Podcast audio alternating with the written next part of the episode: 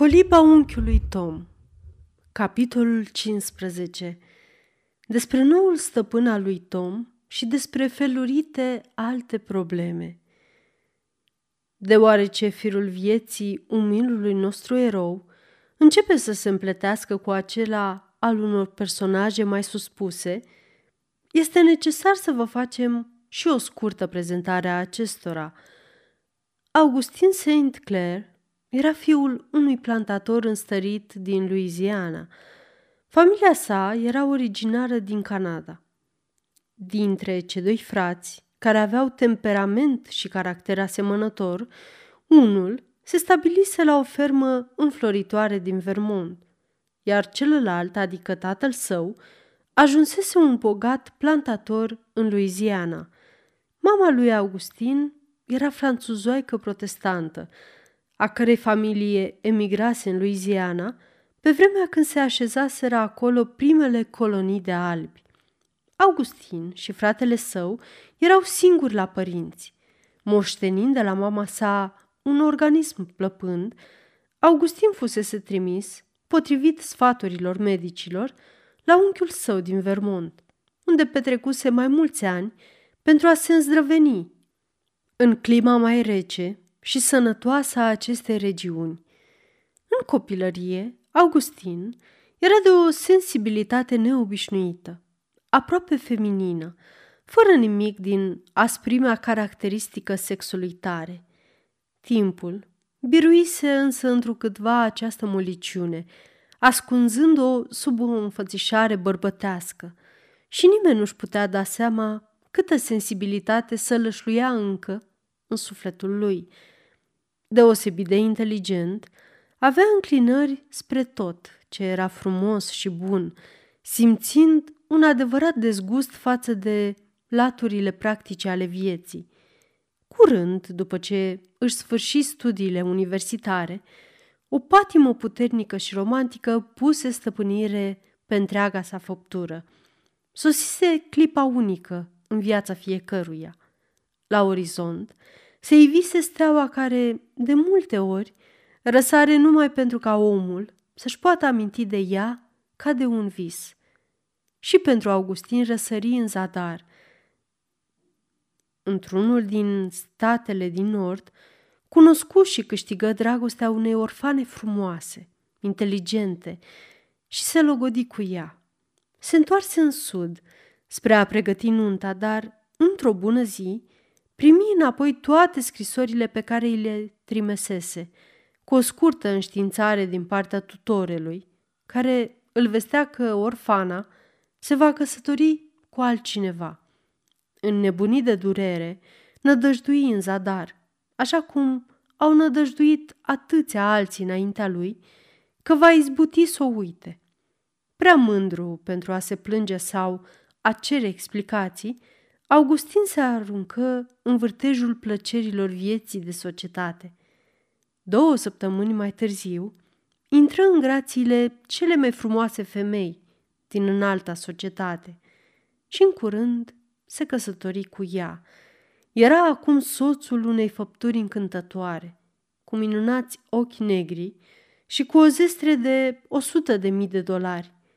Firește, toți îl credeau fericit. Tânăra pereche își petrecu luna de miere în luxoasa lor vilă din apropierea lacului Pont Chartain, în mijlocul unui cerc de prieteni fermecători. Într-o zi, Augustin primi însă o scrisoare. Pe plic recunoscu scrisul femeii iubite. Servitorul Ion mână, în timp ce se afla în mijlocul unei societăți vesele și al unei discuții însuflețite cu oaspeții. Păli, dar izbuti totuși să se stăpânească și încheie liniștit convorbirea pe care o începuse cu o doamnă. La primul moment prielnic, se retrase.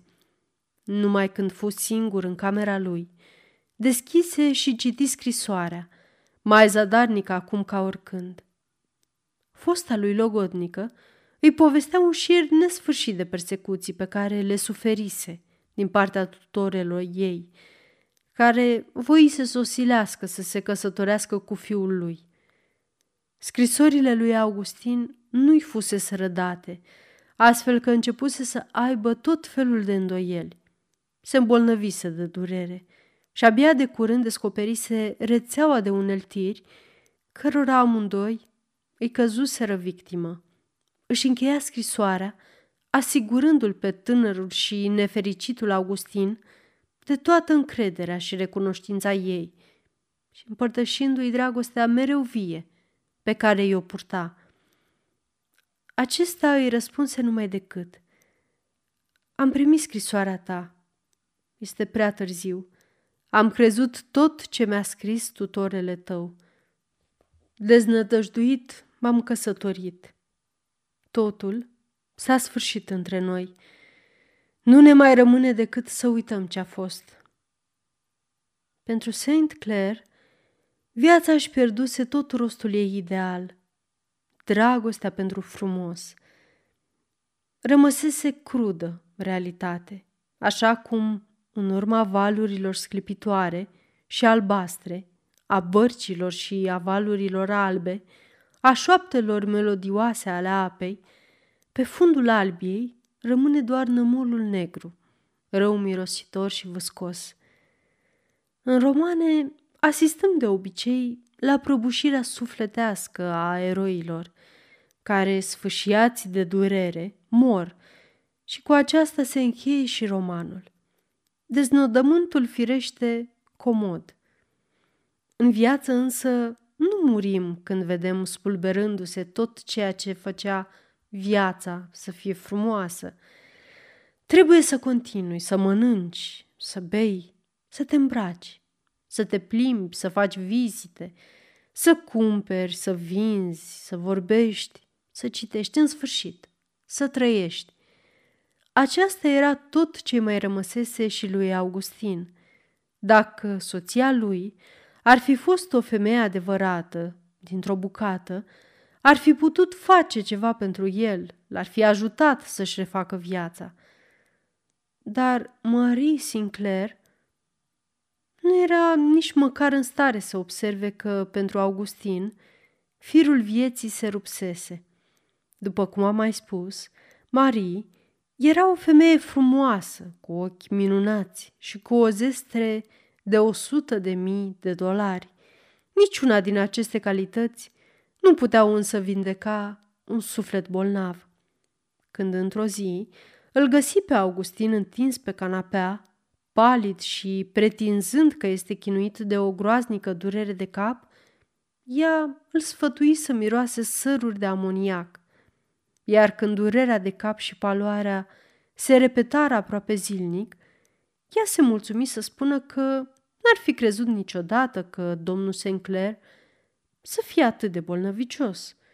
Faptul că bărbatul ei suferea mereu de dureri de cap era foarte neplăcut, fiindcă aceasta însemna că nu-i face plăcere să o însoțească la feluritele petreceri.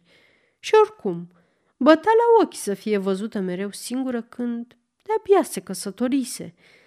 La drept vorbind, lui Augustin nu-i părea deloc rău că se însurase cu o femeie atât de puțin sensibilă la ceea ce se petrece în jurul ei. Pe măsură ce poșghița aurită a lunii de miere se topea, el constata că o femeie tânără și frumoasă, obișnuită întotdeauna să fie alintată și răsfățată, este o soție destul de greu de suportat. Marie nu fusese niciodată prea afectuoasă – Chiar puțina sa căldură sufletească se neca repede într-un egoism inconștient și fără margini.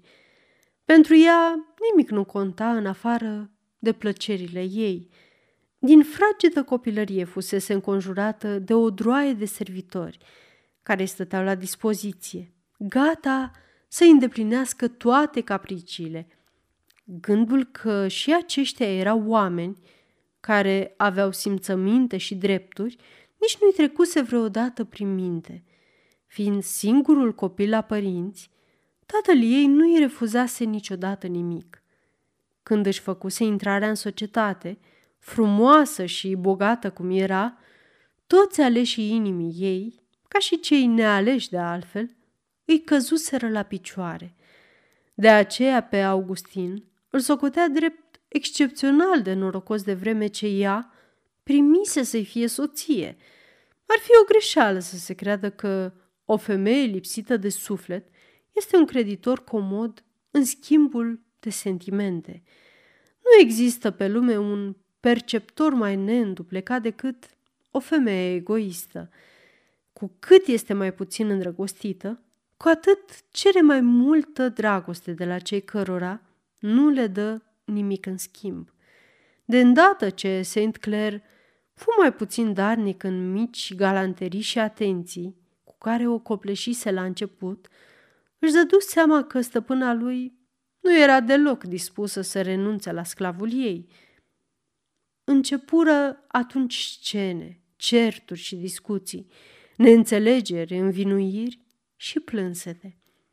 Cum St. Clair era bun și îngăduitor, încerca să răscumpere atitudinea lui rece față de Marie prin tot felul de daruri și cuvinte măgulitoare. Când Marie îi dărui o fetiță minunată, el simți pentru prima oară, renăscând în el, un strop de duioșie. Mama lui Sinclair fusese o femeie admirată prin inteligența ei deosebită și prin noblețea caracterului. De aceea, Augustin dădu fetiței numele ei, dorind din suflet ca să-i semene. Soția sa își dădu seama de acest lucru și încercă un sentiment de gelozie. Din acea clipă, nu mai privi cu ochii buni dragostea soțului ei pentru copil, socotind-o în dauna ei, mai ales că după naștere rămase șubredă. O viață de trândăvie, atât intelectuală cât și fizică, o continuă plictiseală și nemulțumire, la care se adăugau sensibilizarea și slăbirea firească a organismului din vremea sarcinii, făcură în câțiva ani, dintr-o femeie tânără, frumoasă, plină de prospețime, o ființă gălbejită, ofilită, ipohondrică, plângându-se tot timpul de fel și fel de boli închipuite și socotindu-se cea mai nefericită și persecutată făptură din lume. Nu mai contenea cu văicărelile. De multe ori se încuia câte trei zile în cameră, văitându-se de dureri de cap. Gospodăria fiind lăsată pe seama servitorilor, firește că Sinclair nu avea un cămin prea plăcut. Singura lui fică era firavă și el se temea că, fără o supraveghere foarte atentă, copilul s-ar putea îmbolnăvi. Ca să o îndrăvenească, o luă cu el într-una din călătoriile sale în Vermont, unde izbuti să o convingă pe verișoara sa, Ofelia Sinclair, să vină cu ei în sud, la New Orleans, să se ocupe de treburile gospodăriei. Acum, tocmai se întorceau din această călătorie, îndreptându-se spre casă. Și pentru că în fața noastră încep să se ivească acoperișurile îndepărtate ale caselor din New Orleans, o vom prezenta pe domnișoara Ofelia cititorilor noștri. Oricine a călătorit vreodată prin Noua Anglie își amintește fără îndoială de vreun orășel răcoros, de vreo fermă mare, așezată în mijlocul unei curți acoperite cu un covor de iarbă și umbrită de frunzișul des al arțarilor. Și, firește, nu poate uita nici ordinea și liniștea de nimic tulburată care domneau pretutindeni acolo. Totul era orânduit cu o grijă desăvârșită. Nici o nuia nu era desprinsă din gard. Nici măcar un cap de ață nu putea fi găsit în curtea așternută cu gazon sau în preajma tufișurilor de liliac de sub fereastră. În casă, în odăile spațioase, strălucind de curățenie, cu mobile ale căror loc nu era niciodată schimbat, treburile gospodărești se desfășurau cu punctualitatea și precizia vechiului ceasornic din colțul vestibulului. Călătorul își amintește de sigur și de salonul familiei, de vechea și impunătoarea bibliotecă cu geamuri, în care istoria de Rowland Paradisul pierdut al lui Milton, Calea pelerinului de Bunyan și Familia Bible a lui Scott stăteau alături de o mulțime de alte cărți tot atât de venerabile. În casă, nici urmă de servitori. Stăpâna casei, cu boneta albă pe cap și cu ochelari, care sta în fiecare după amiază și cosea, împreună cu fiicele sale, ca și cum n-ar fi fost nimic niciodată de făcut, a sfârșit de dimineață toată treaba. Podeaua din vechea bucătărie nu este niciodată murdară sau pătată. Mesele și scaunele, crătițele și vasele strălucesc întotdeauna într-o rânduială perfectă, deși se servesc câte trei sau chiar patru mese pe zi, iar în bucătărie se spală și se calcă rufele și se pregătesc kilograme de unt și de brânză. La o asemenea fermă, într-o astfel de casă și familie, își petrecuse domnișoara Ofelia 45 de ani de viață tihnită, când vărul ei o pofti la conacul lui din sud. Cea mai vârstnică dintr-o familie numeroasă, ea continua să fie socotită de părinți drept unul dintre copii și propunerea de a pleca la New Orleans stârnise o adevărată emoție în întreaga familie. Bătrânul tată, cu părul caneaua, scosese atlasul lui Morse din bibliotecă și cercetase latitudinea și longitudinea exactă a orașului New Orleans. Apoi răsfoi lucrarea Călătoriile în sud și vest de Flint, pentru a-și putea da seama de specificul regiunii. Buna ei mamă întrebase îngrijorată dacă New Orleans uh, nu este un oraș cu oameni cinstiți, adăugând că a te duce la New Orleans mi se pare ca și cum ai pleca în insulele Sandwich sau în oricare alt loc printre păgâni. Imediat ce vestea că Ophelia St. Clair se gândește să plece la New Orleans cu vărul ei, fusese cunoscută de familia preotului și a doctorului, precum și de atelierul de pălării a domnișoarei Peabody. Întregul orășel începuse firește să comenteze acest important eveniment. Preotul, care avea convingeri aboliționiste, se temea ca o asemenea aventură să nu îi încurajeze și pe cei din sud în menținerea sclavajului.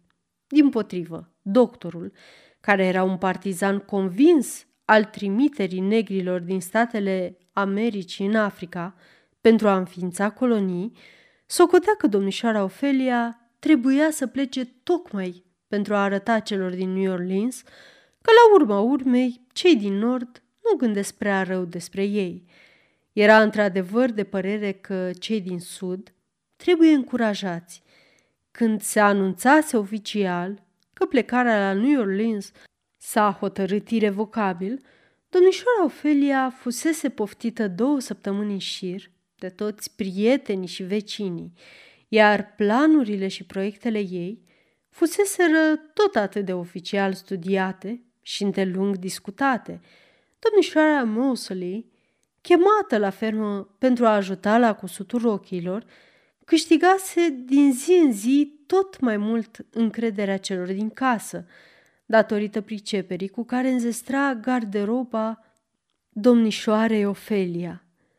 Curând se aflase, din izvor sigur, că domnul Sinclair, cum îi spuneau vecinii, dăruise 50 de dolari Ofeliei pentru ca ea să-și cumpere tot ce era mai bun, două rochii de mătase și o pălărie fusese recomandate chiar la Boston – cum erau privite aceste cheltuieli neobișnuite? Părerile erau împărțite. Unii susțineau că un astfel de eveniment se întâmplă odată în viață și că, prin urmare, trebuiau făcute.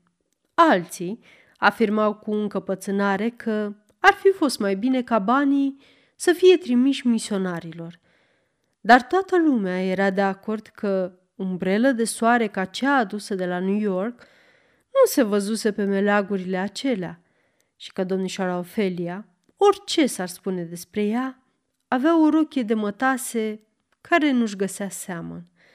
Circulau de asemenea zvonuri, demne de încredere, despre o batistă cu ajur și se afirma chiar că domnișoara Ofelia mai avea o altă batistă tivuită cu dantelă. Mai mult chiar, era brodată la colțuri. Dar asupra acestui din urmă punct nu existau dovezi satisfăcătoare și nici până în ziua de azi zvonul nu a fost confirmat. Domnișoara Ofelia vi se prezintă acum, iubiți cititori, într-un taior de călătorie din Olandă cafenie. Era înaltă și bine făcute, cu forme cam colțuroase. Avea fața slabă și ascuțită, buzele strânse, ca cele ale unei persoane care obișnuiește să ia hotărâri intrasigente asupra oricărui subiect. Ochii negri și pătrunzători, în veșnică mișcare, cercetau fiecare lucru, ca și când căutau ceva de care să aibă grijă. Toate mișcările ei erau scurte, hotărâte și energice. Nu-i plăcea să vorbească mult, dar când spunea o vorbă, o spunea direct și la locul ei. În viața de toate zilele era întruparea ordinii, metodei și exactității. Era punctuală ca un ceasornic și neabătută din drumul ca o locomotivă. Iar pentru cei croiți altfel decât ea în această privință, își manifesta disprețul suveran. Cel mai greu păcat, în ochii ei, culmea tuturor relelor, era exprimat printr-un singur cuvânt, greu pe buzele ei și des repetat. Îngălare. Când domnișoara Ofelia rosta apăsat îngălată sau îngălat, atunci disprețul ei era suprem. Cu acest cuvânt înfiera ea orice procedeu șovăielnic, ca și pe cei care nu alegeau calea cea mai dreaptă pentru a împlini ceea ce își propuseseră. Și își manifesta disprețul nu atât prin cuvinte, cât printr-o atitudine severă, ostilă, aspră, ca și cum ar fi considerat nedemn să mai discute o asemenea chestiune. Să recunoaștem însă, avea o oarecare valoare intelectuală, pe care și-o cultivase prin lectura a numeroase lucrări de istorie, precum și a operelor vechilor clasici englezi. Era un spirit activ și lucid, dar gândea rațional, în cadrul unor limite destul de strâmte. Firește, nu trebuie să vă îndoiți de convingere sale religioase, bine orânduite și etichetate în formule, ca și pachetele din geamantanul ei. Formulele sale religioase fuseseră hotărâte odată pentru totdeauna și n-ar fi putut fi lărgite sau schimbate niciodată. Același lucru se putea afirma și despre părerile ei asupra numeroase probleme din viața practică, ca de pildă treburile gospodărești sau problemele politice din orășelul ei natal. Mai adâncă și mai puternică decât orice, ajungând să fie însuși sensul existenței ei, era conștiinciozitatea. Nicăieri nu poți găsi sentimentul datoriei, într-un grad mai înalt, decât la femeile din Noua Anglie.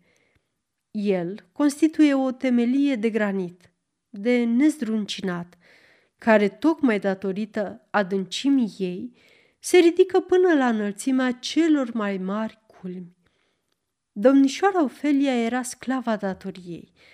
Dacă cineva o convingea că este pe drumul datoriei, nicio forță din lume n-ar mai fi putut să o abată, chiar dacă ar fi fost aruncată în fundul unei fântâni sau dacă ar fi ținta unui tun încărcat.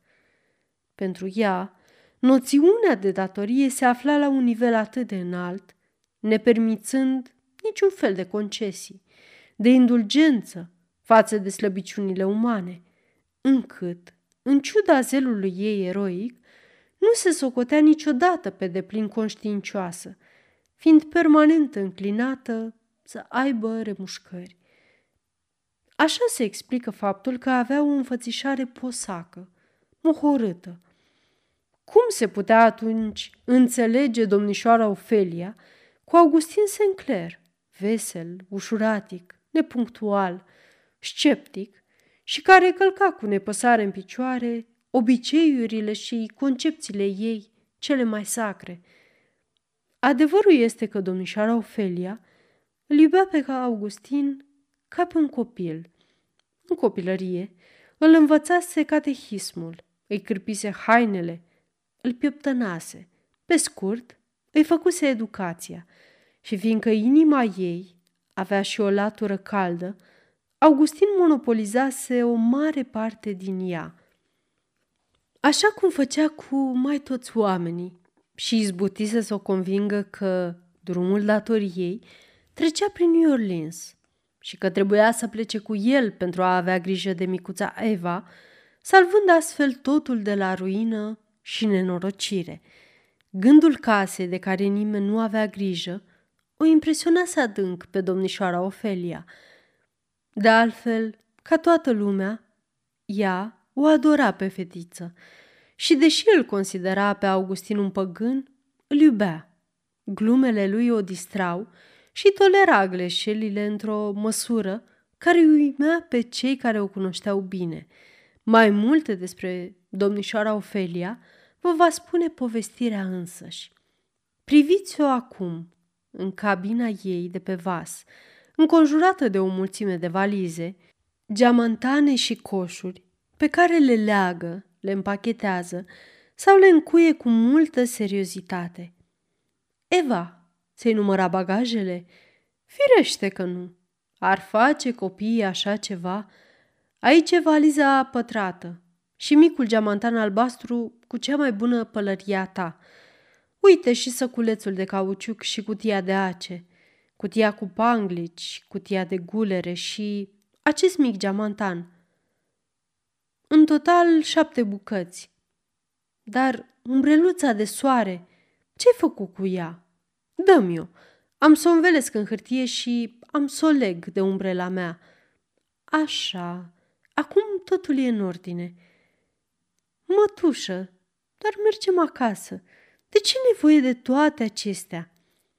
Trebuie să fie toate în ordine, copilul meu, dacă vrei să le păstrezi. Eva, coșulețul de lucru, e în ordine? Zău, nu știu, mătușă. Bine, nu-i nimic. Ia să văd. Degetar, ață, foarfece, două gheme, un briceag, ace cu gămălie. E în ordine. Pune-l aici. Dar spune copilul meu, ce ai făcut când ai venit singură cu tatăl tău? Desigur că ai pierdut tot ce ai avut. Da, mătușă, am pierdut destule lucruri.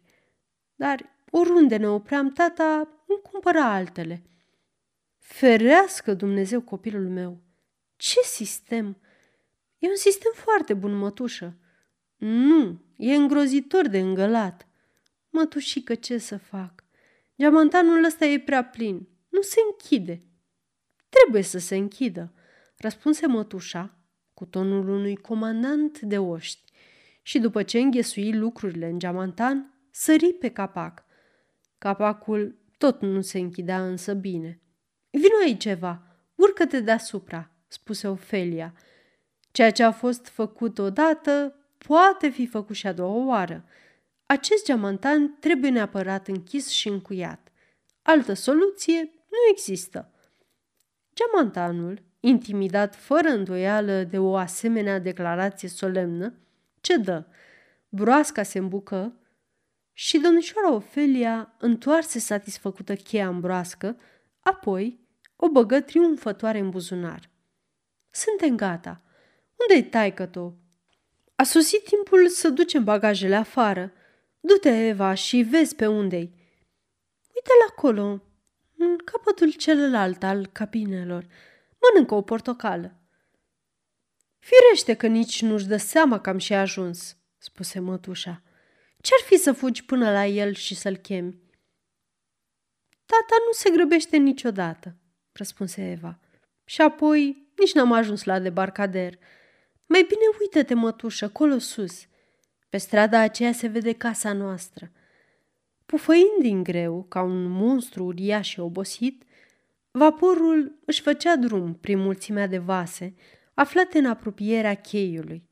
Veselă, Eva arăta cu degetul acoperișurile, turnurile și străzile, tot ce recunoștea în orașul ei natal. Da, da, draga mea, foarte frumos. Dar vai de mine, iată, vaporul a oprit. Unde e tatăl tău? Curând, izbucni larma obișnuită la debarcare. Funcționarii hotelurilor alergau în toate direcțiile. Hamalii cărau geamantane, valize și lăzi. Mamele își strigau copiii și mulțimea se înghesuia pe punte pentru a coborâ. Domnișoara Ofelia se așeză pe geamantanul pe care îl biruise cu atâta greutate și aranjându-și toate lucrurile și bagajele într-o ordine ca zonă, părea hotărâtă să le apere până la sfârșit. Să vă iau geamantanul, doamnă? Să vă duc bagajele? Să vă ajut, doamnă? Să cobore aceste lucruri? Din toate părțile, îi se puseră zeci de asemenea întrebări. Ea stătea însă dârză, dreaptă ca un ac, cu gămălie înfipt într-o scândură, ținând în mână umbrela și răspunzând pe un ton care putea speria și un birjar. Între timp, îi spunea mereu micuțea Eva, Ce are de gând tatăl tău? Doar nu fi căzut în apă. Sigur că s-a întâmplat ceva. Tocmai când desperarea ei ajunsese la culme, domnul Sinclair apăru nepăsător ca de obicei și îi oferi Evei o felie de portocală. Verișoară Vermont, cred că ești gata. De aproape un ceas, spuse domnișoara Ofelia. Începusem să fiu îngrijorată. Eu procedez cu cap. Trăsura ne așteaptă și mulțimea s-a mai împrăștiat, așa încât acum putem coborâ civilizat, fără să ne înghesuim. Ia te rog bagajele. Se adresă apoi unui vizitiu ce se afla lângă el. Mă duc să văd cum le încarcă, spuse domnișoara Ofelia. Lasă, verișoară, nu-i nevoie. Bine, în orice caz însă, am să duc eu asta și asta, declară ea, trăgând la o parte trei valize și o mică geantă. Scumpa mea, crede-mă, nu e nevoie. Trebuie să adopți cât de cât unele din principiile Sudului și să nu ieși în stradă cu toată încărcătura asta. O să te ia drept o servitoare. Dă lucrurile vizitiului. O să aibă grijă ca și cum ar conține ouă proaspete. Domnișoara Ofelia privi desnădăjduită spre vărul ei, care îi lua comorile din mână și nu se liniști decât când se află iar lângă ele în trăsură. Unde e Tom?" întrebă Eva. Stă pe capră, draga mea." Îl voi aduce mamei, în locul vizitiului bețiv care a răsturnat trăsura. Tom o să fie un vizitiu minunat. Sunt convinsă și nu o să se îmbete niciodată. Trăsura se opri în fața unei clădiri de un stil vechi, ciudat, atât de caracteristic unor cartiere din New Orleans, un amestec de arhitectură spaniolă și franceză. De formă pătrată, închidea între aripile ei o curte frumoasă, în care trăsura intră printr-o poartă arcuită. Grădina interioară era încântătoare – Terase largi mărgineau de jur împrejur zidurile cu arcade în stil maur, coloane și arăbescuri ce aminteau de epoca când, în Spania, domnea un fel de romantism oriental. În mijlocul grădinii se afla o fântână, ale cărei ape argintii cădeau neîncetat într-un bazin de marmură înconjurat cu straturi de violete, care răspundeau un parfum îmbătător. În apa cristalină a fântânii înotau mii de peștișori sclipitori, ca niște pietre prețioase. De la fântână pornea o alee pavată cu un mozaic cu desene multicolore, în jurul căreia se așternea un covor de mușchi verde, moale ca o catifea. La margine era și o alee pentru trăsuri. Doi portocali înalți, cu flori parfumate, arunca în jurul lor o umbră plăcută. Gazonul era înconjurat de vase de marmură cu arăbescuri, în care creșteau cele mai rare plante tropicale, rodii enorme, cu frunze lucioase și flori de culoarea văpăii, iasomi cu flori ca niște stele argintii, mușcate, ramuri de trandafiri, grele de flori, iasomi aurii, verbine cu miros de lămâie, toate își contopeau culorile și parfumul, în timp ce aici și colo, câte un aloes, încărcat de ani, cu frunze mari, stăteau ca un vrăjitor, conștient de măreția sa, în mijlocul acestei vegetații, care își răspândea splendoarea trecătoare. Galeriile care înconjurau grădina aveau perdele de damasc, care puteau fi lăsate în jos dacă razele soarelui erau prea puternice. Grădina era de un pitoresc încântător. Pe măsură ce trăsura înainta în grădină, Eva, veselă și nebună de bucurie, era ca o pasăre gata să zboare din colivie. Oh, nu e așa că e minunată casa noastră dragă? nu e așa că e minunată?" se adresă ea Ofeliei. Da, e frumoasă, deși mi se pare cam veche și n-are o înfățișare prea creștinească. Tom coborâ din trăsură și privi în jur liniștit și mulțumit. Nu trebuie să uităm că negrii sunt ei însăși niște plante exotice, originare din regiunile cele mai bogate, cele mai luxuriante din lume și în fundul sufletului lor, ei au o adevărată patimă pentru tot ce e frumos, plin de fantezie. Și fiindcă ei dau frâu liber acestei patimi, care nu e însoțită de vreun rafinament, ea ajunge obiectul de batjocură al albilor, mult mai reci și mai lucizi. Saint Clair, cu înclinația sa spre poezie și voluptate, zâmbi auzind cuvintele verișoarei sale. Întorcându-se apoi spre Tom, care privea în jur cu fața neagră, strălucind de încântare, spuse Tom, am impresia că îți place aici. Da, stăpâne, mi se pare că am nimerit la locul potrivit. Între timp, geamantanele fură descărcate. Birjarul, plătit și o mulțime de bărbați, femei și copii de toate vârstele, începură să alerge printre galerii în întâmpinarea stăpânului. În fruntea lor se afla un mulatru tânăr, elegant îmbrăcat, fără îndoială o persoană importantă, care flutura o batistă fină și parfumată. Tânărul depunea mari eforturi pentru a împinge înapoi toată droaia de servitori care se îmbulzeau în jurul stăpânului. Înapoi, înapoi, mă dați de rușine!" strigă el autoritar. Vreți să-l supărați pe stăpân chiar de cum a sosit, împiedicându-l să-și vadă familia? Toți priviră rușinați și rămaseră locului, înghesuiți la oarecare depărtare, în afară de doi flăcăi, care veniră să ia bagajele. Datorită măsurilor luate de domnul Adolf, după ce plăti trăsura, Sinclair nu mai văzut pe nimeni în jurul lui. Rămăsese doar numitul domn Adolf, îmbrăcat într-o veste de mătase, cu un lanț de aur și pantaloni albi. El se înclină cu o grație și delicatețe peste putință de descris. Tu erai Adolf, spuse stăpânul întinzându-i mâna. Ce mai faci, băiatule? Adolf rosti o întreagă cuvântare pe care o pregătise cu grijă de două săptămâni. Bine, bine, îl întrerupse Sinclair cu ironia sa obișnuită. Foarte frumos, Adolf, dar acum ai grijă, te rog, de bagaje. Voi coborâ într-o clipă să dau bună ziua oamenilor mei. Spunând acestea, o conduse pe domnișoara Ofelia într-un salon mare, care dădea spre verandă.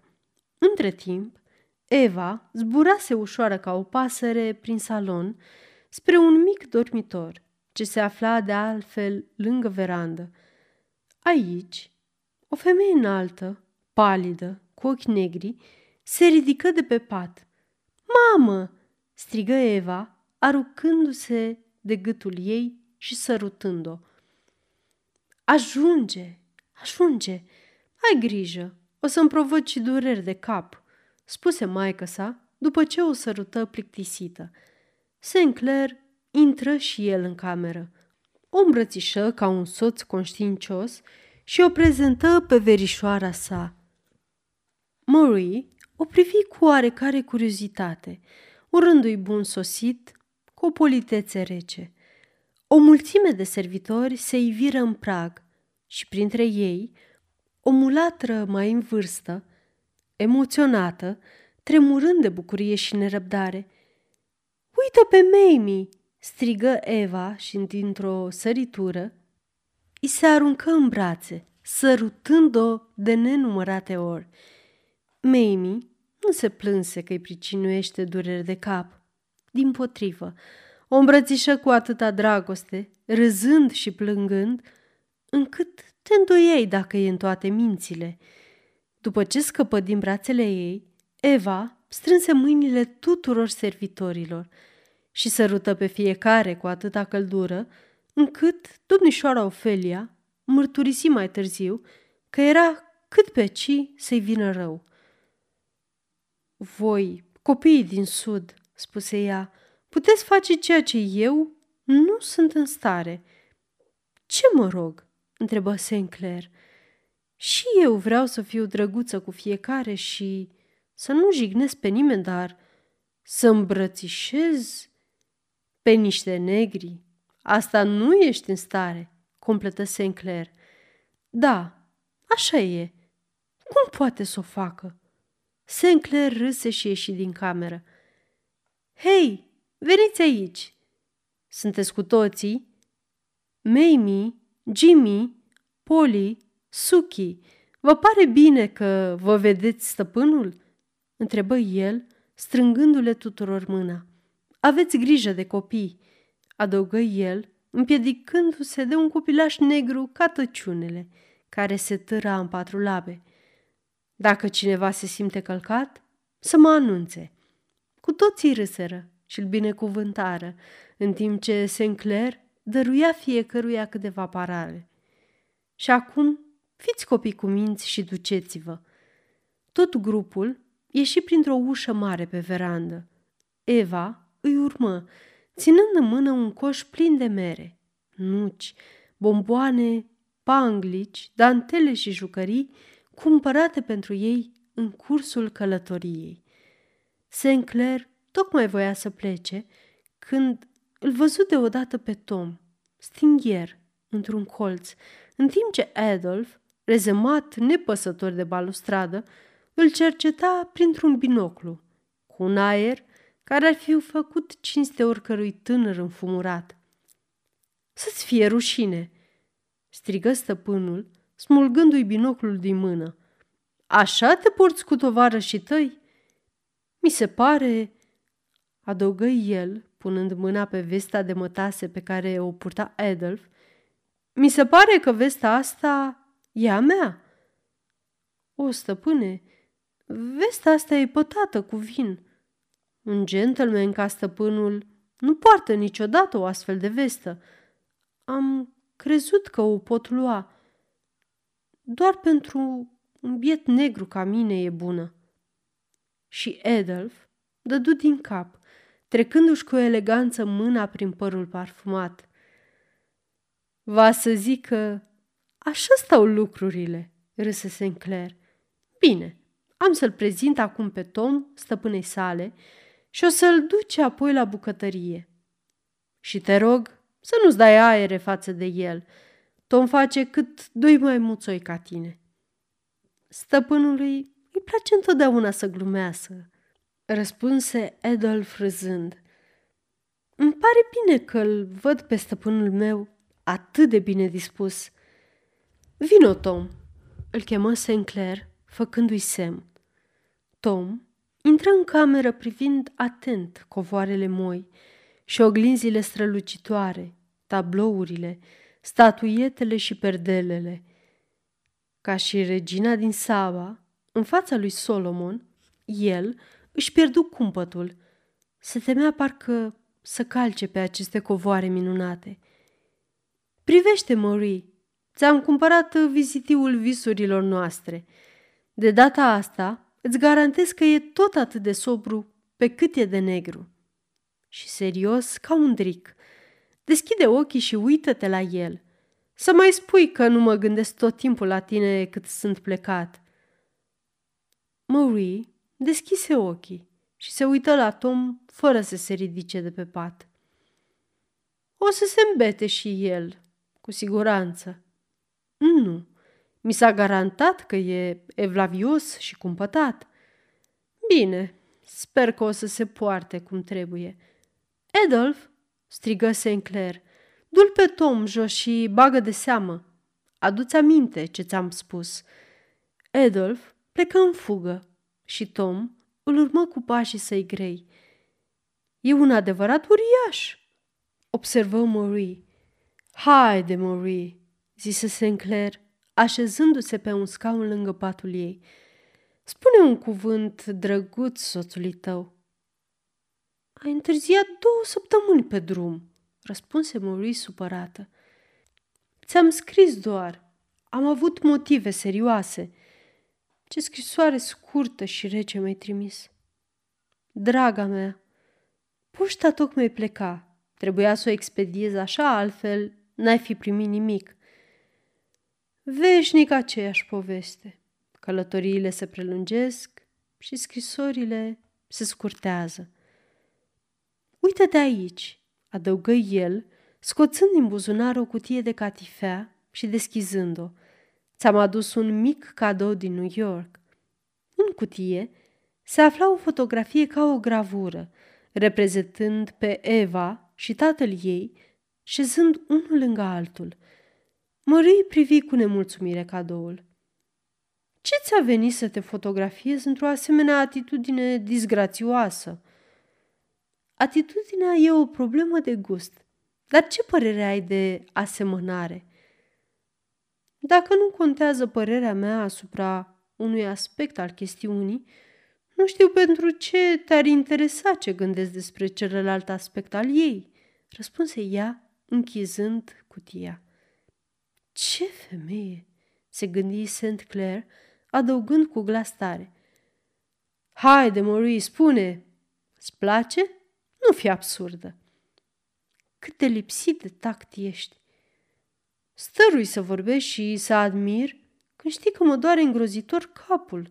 E o zarvă de când ai venit, încât sunt mai mult moartă decât vie. Suferiți de dureri de cap, doamnă?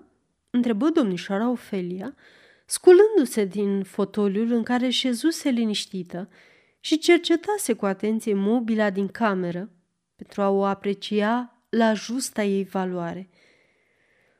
Da, durerile de cap mă torturează îngrozitor.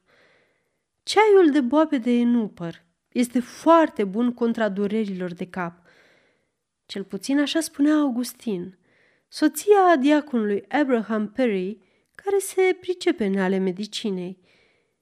Voi da dispoziții să se culeagă primele boabe de enupăr care or să se coacă în grădina noastră, spuse Sinclair, sunând dintr-un clopoțel. Verișoară, nu vrei să te duci în camera dumitale și să te odihnești puțin după această zi grea? Adolf, adăugă el, cheamă pe Mamie. În curând, mulatra pe care Eva o îmbrățișase cu atâta bucurie intră în cameră. Era curat îmbrăcată și purta un turban înalt, roșu și galben, dăruit de Eva care el înfășurase singură pe cap.